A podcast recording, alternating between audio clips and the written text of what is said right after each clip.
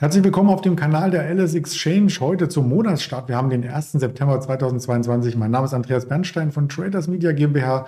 Wir haben wieder spannende Themen für Sie vorbereitet.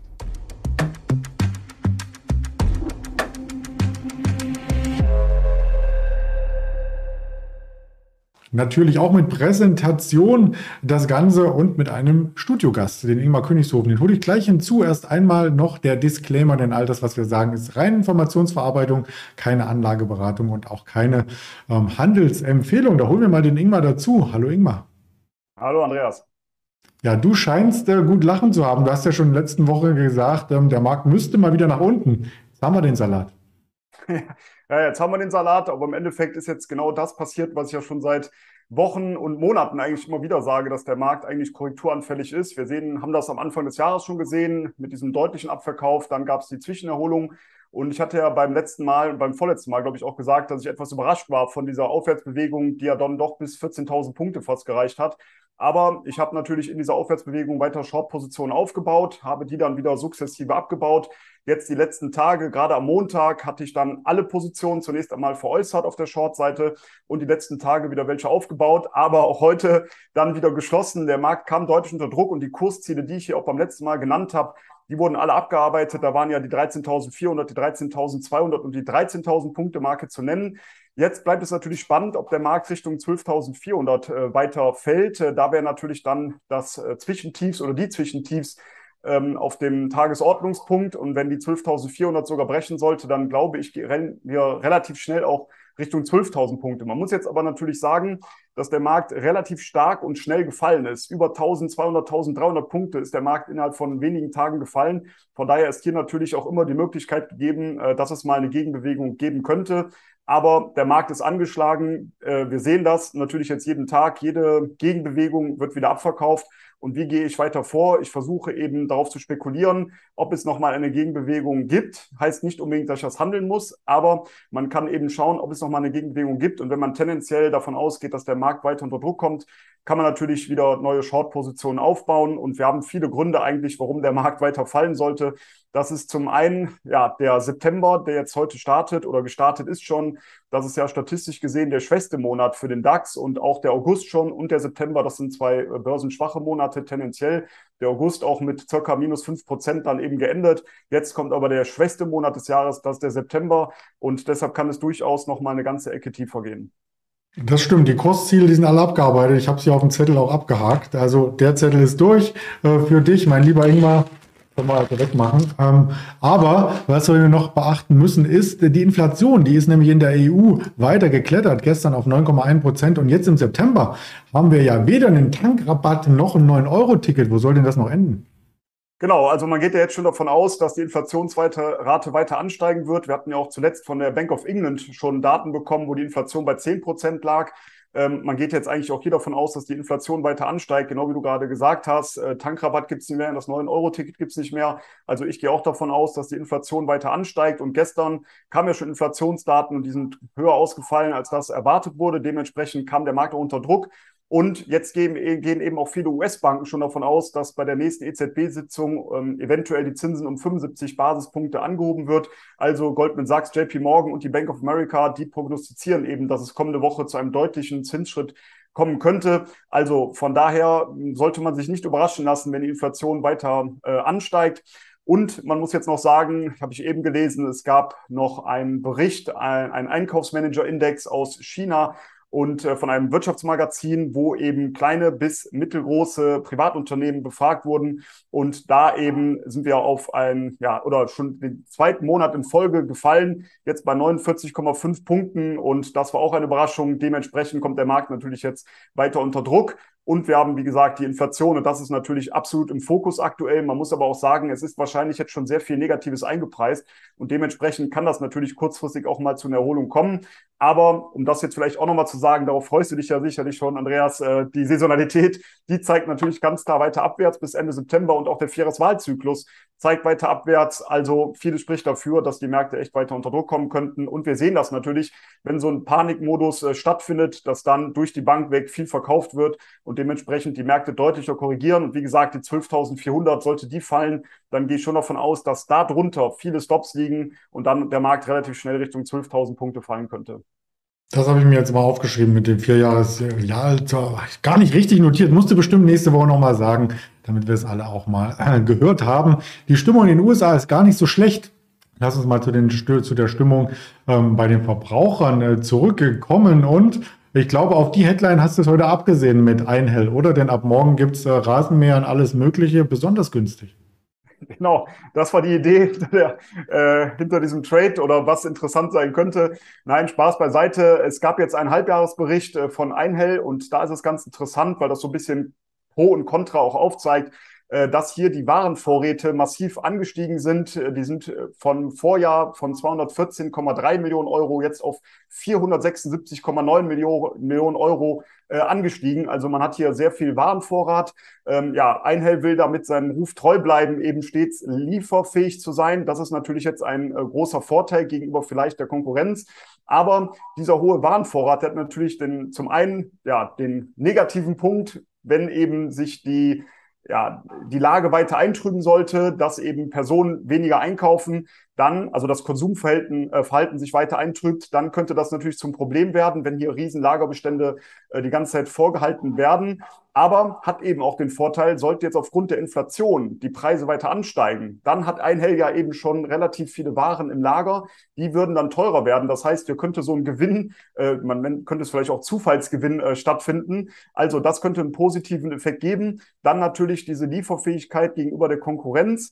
Und ähm, ja, die schwache Wirtschaft könnte natürlich dieses Do-it-yourself weiter vorantreiben. Gerade wenn man jetzt sieht, wie teuer es eben ist, ähm, ja, Handwerker zu bestellen und sonstiges, da wird sicherlich der ein oder andere, wenn eben die ähm, ja, Wirtschaft weiter schwächelt, eher wieder selber zum Hammer greifen. Und das würde natürlich auch Einhell ähm, deutlich helfen. Also man sieht hier, Pro und Contra liegt nah beieinander. Ich sehe tendenziell eher die positive Seite, also die Pro-Punkte, die ich gerade aufgezählt habe. Dementsprechend würde ich Einhell eher auf der Long-Seite handeln. Ich sehe eine potenzielle Chance, würde aber warten, bis ein wichtiger Widerstand bei der Einhell-Aktie nach oben durchbrochen wird. Der ist ungefähr bei 150 Euro gegeben. Und wenn dieser nach oben durchbrochen wird, dieser Widerstandsbereich, dann sehe ich das nächste Ziel bei 167 Euro. Aber warten, bis eben erst dieser Ausbruch stattgefunden hat.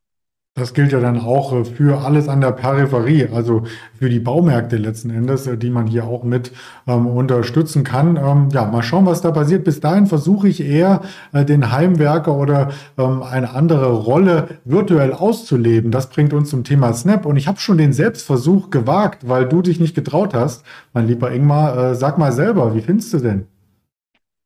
Muss ich es mir ganz genau angucken natürlich. Also wunderschön siehst du natürlich wieder aus. Danke. Fast besser als sonst.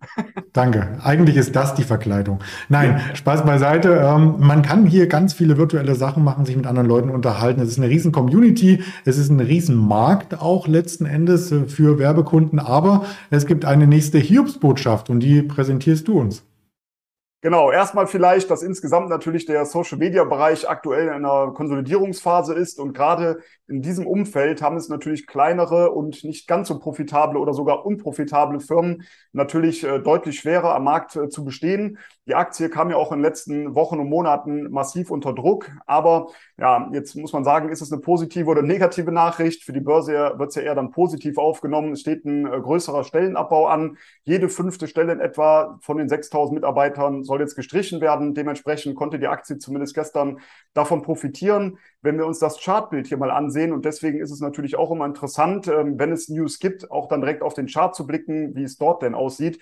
Und ja, wir haben dort eben einen Bodenbildungsprozess schon seit einiger Zeit. Wir haben eine wichtige Unterstützung bei 9 Euro. Und solange diese 9 Euro hält, gehe ich eher davon aus, dass wir Richtung 12,50 Euro ansteigen könnten bei der Aktie. Und wenn wir sogar darüber ansteigen sollten, dann wäre mein nächstes Ziel bei 15 Euro. Also der Bodenbildungsprozess ist hier im vollen Gange und das ist eben das, was ich eben schon gesagt habe. Wir sehen einen Konsolidierungsprozess in diesem ganzen Social-Media-Bereich und dementsprechend könnte es aber durchaus interessant sein, äh, eine Snap-Aktie auch mal kurzfristig auf der Long-Seite zu handeln. Aber die 9 Euro, das ist ein wichtiger Unterstützungsbereich. Sollte die fallen, dann würde ich erstmal einen Stop setzen und die Position verkaufen, weil dann kann es natürlich noch mal eine ganze Etage tiefer gehen.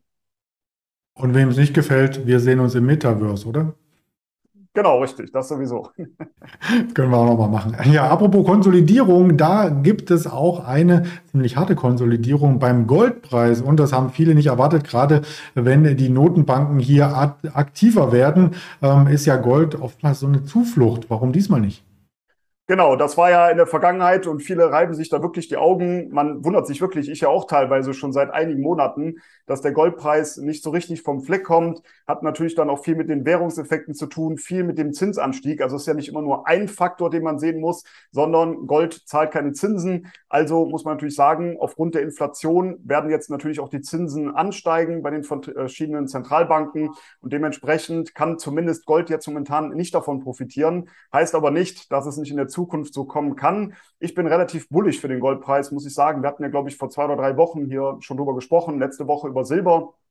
Insgesamt werden die Edelmetalle jetzt immer interessanter, auch Palladium und Platin. Bei Palladium und Platin würde ich allerdings noch ein bisschen warten, denn da zeigt die Saisonalität noch abwärts. Aber von den COT-Daten her und vom Sentiment ist das jetzt auf jeden Fall schon ein, ähm, ja, ein Long-Einstieg wert.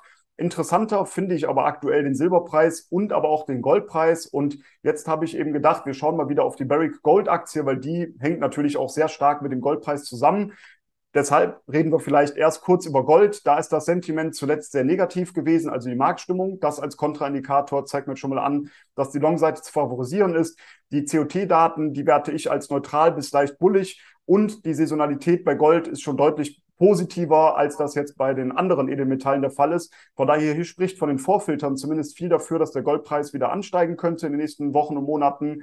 Und wir hatten eben diese wichtige Unterstützungsmarke gesehen bei 1680 US-Dollar. Da ist der Goldpreis zuletzt ja, oder konnte diese Abwärtsbewegung stoppen, ist dort wieder nach oben abgeprallt. Deswegen auch charttechnisch sieht das ganz interessant aus. Wer also den Goldpreis handeln möchte, der könnte bei auf aktuellem Niveau eine Long-Position eröffnen. Wie gesagt, 1680 ist eine wichtige Unterstützungsmarke. Darunter würde ich einen Stopp setzen, vielleicht nicht direkt bei 1700, äh, 1679, sondern natürlich auch ein bisschen Puffer lassen, 1650, 1600.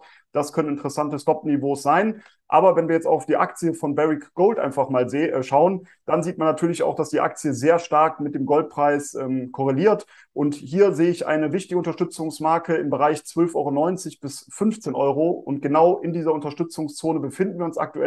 Also das ist jetzt hier für mich ein ganz klarer Long-Kandidat momentan. Wie gesagt, 12,90 Euro, das ist die unter, untere Unterstützungszone. Da würde ich dann den Stop knapp drunter platzieren. Auch hier eher dann bei 12,50 Euro vielleicht, also ein bisschen Puffer lassen. Und die Ziele sehe ich auf der Oberseite bei 16,70 Euro und später bei 18,20 Euro. Wie gesagt, weil ich eben positiv für den Goldpreis gestimmt bin.